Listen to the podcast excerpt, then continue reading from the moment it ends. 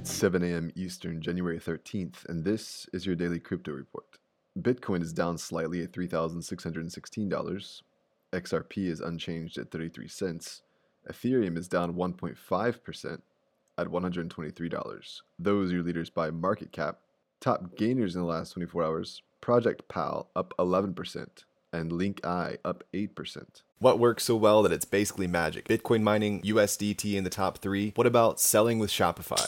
Shopify is the global commerce platform that helps you sell at every stage of your business. From launching your online shop to did we just hit a million orders? Shopify is there to help you grow. From their all in one e commerce platform to their in person point of sale system. Wherever and whatever you're selling, turn browsers into buyers with the internet's best converting checkout, up to 36% better compared to other leading commerce platforms. Sell more with less effort thanks to their new AI solution, Shopify Magic. My favorite thing about Shopify is no matter how much you want to grow, they have the solutions you need to take control and level up your business business. Shopify powers 10% of all e commerce in the US and millions of other entrepreneurs across 175 countries. Plus, Shopify's award winning help is there to support you every step of the way. Businesses that grow, grow with Shopify. Sign up for a $1 per month trial period at shopify.com slash DCR, all lowercase. Go to shopify.com slash DCR to grow your business, no matter what stage you're at. Shopify.com slash DCR.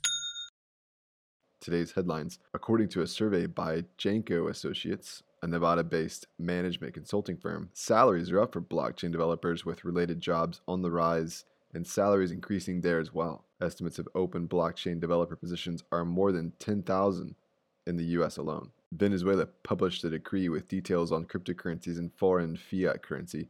All Venezuelans who have had dealings in cryptocurrency or foreign currency are required to report their income and pay taxes in that currency in which the dealings took place rather than the bolivar. This isn't altogether surprising, as it would seem the Venezuelan government is after a piece of the action and is acknowledging that the bolivar is less valuable due to the extreme hyperinflation that is making so many Venezuelans turn to crypto in the first place. Some exemptions to the published tax degree include dealings with the Caracas Stock Exchange and the import of goods traded by public institutions, both of which would seem to affect the more affluent population. Will the Office of Compliance, Inspections, and Examinations of the U.S. Securities and Exchange Commission highlighted the cryptocurrency market as one of the six points of its compliance monitoring activities for 2019. The report said, quote, Given the significant growth and risks presented in this the crypto market, OCIE will continue to monitor the offer and sale, trading, and management of digital assets,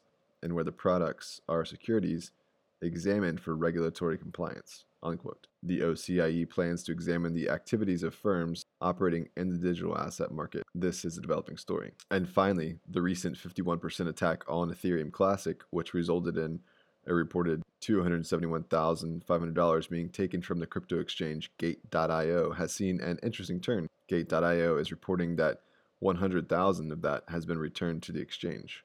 They clarified that they did not know why the money was